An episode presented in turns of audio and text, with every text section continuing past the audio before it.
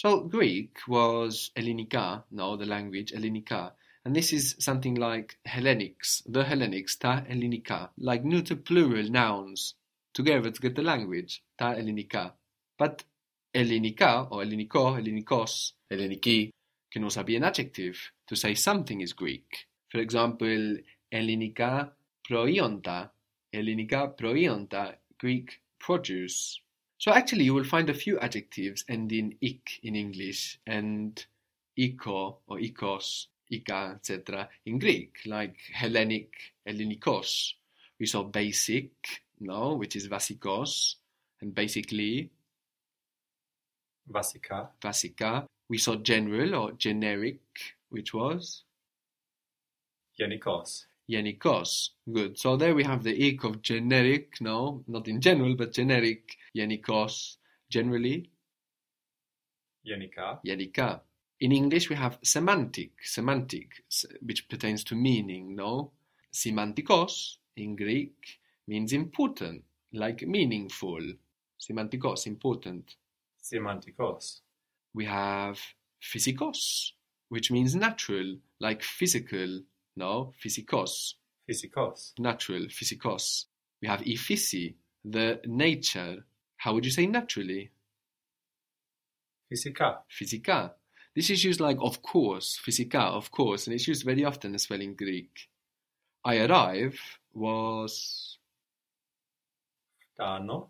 Ftano, ftano. And the center, the center in Greek is to kendro or to kedro. You can hear both. You can hear it like nd or like d. To kendro, to kedro.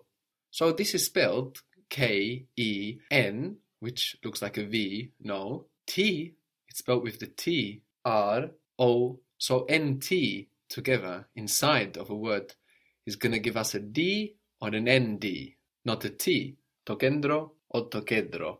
Not to kentro. To kentro. To the center or at the center?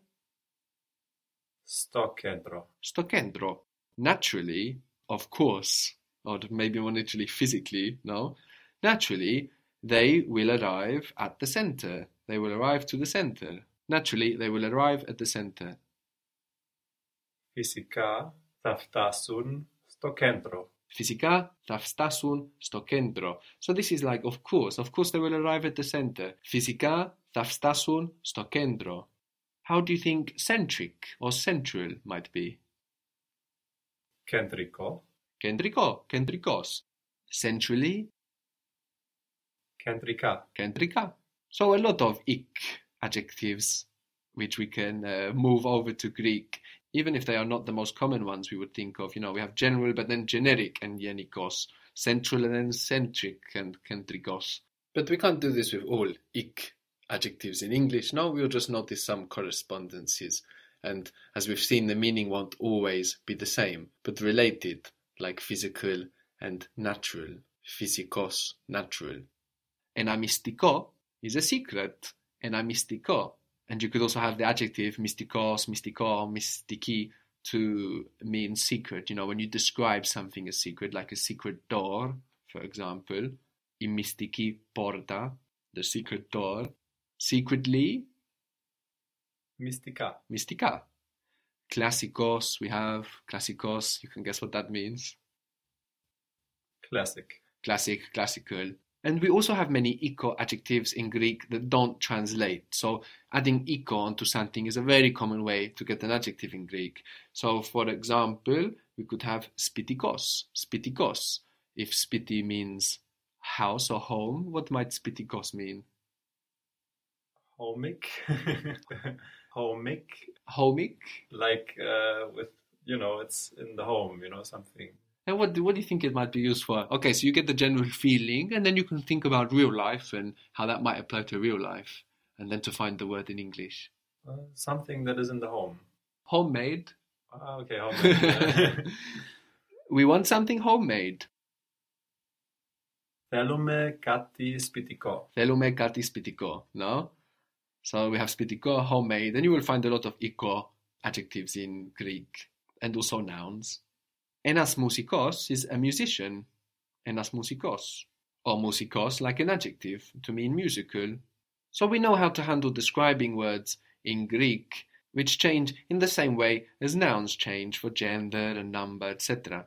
But we've also seen a set of describing words kind of doing their own thing, and these mostly end ly in English and a in Greek, like generally, γενικά, secretly, mystika. But not always. We saw καλά, no, which means well, and well doesn't end ly in English. We also have μακρύς, which means long, and then μακριά, which means far or far away, like farly. No, something like that. But the important thing to understand is that it doesn't change. No, so when you come across a describing word that's not changing and it ends in a, you know why.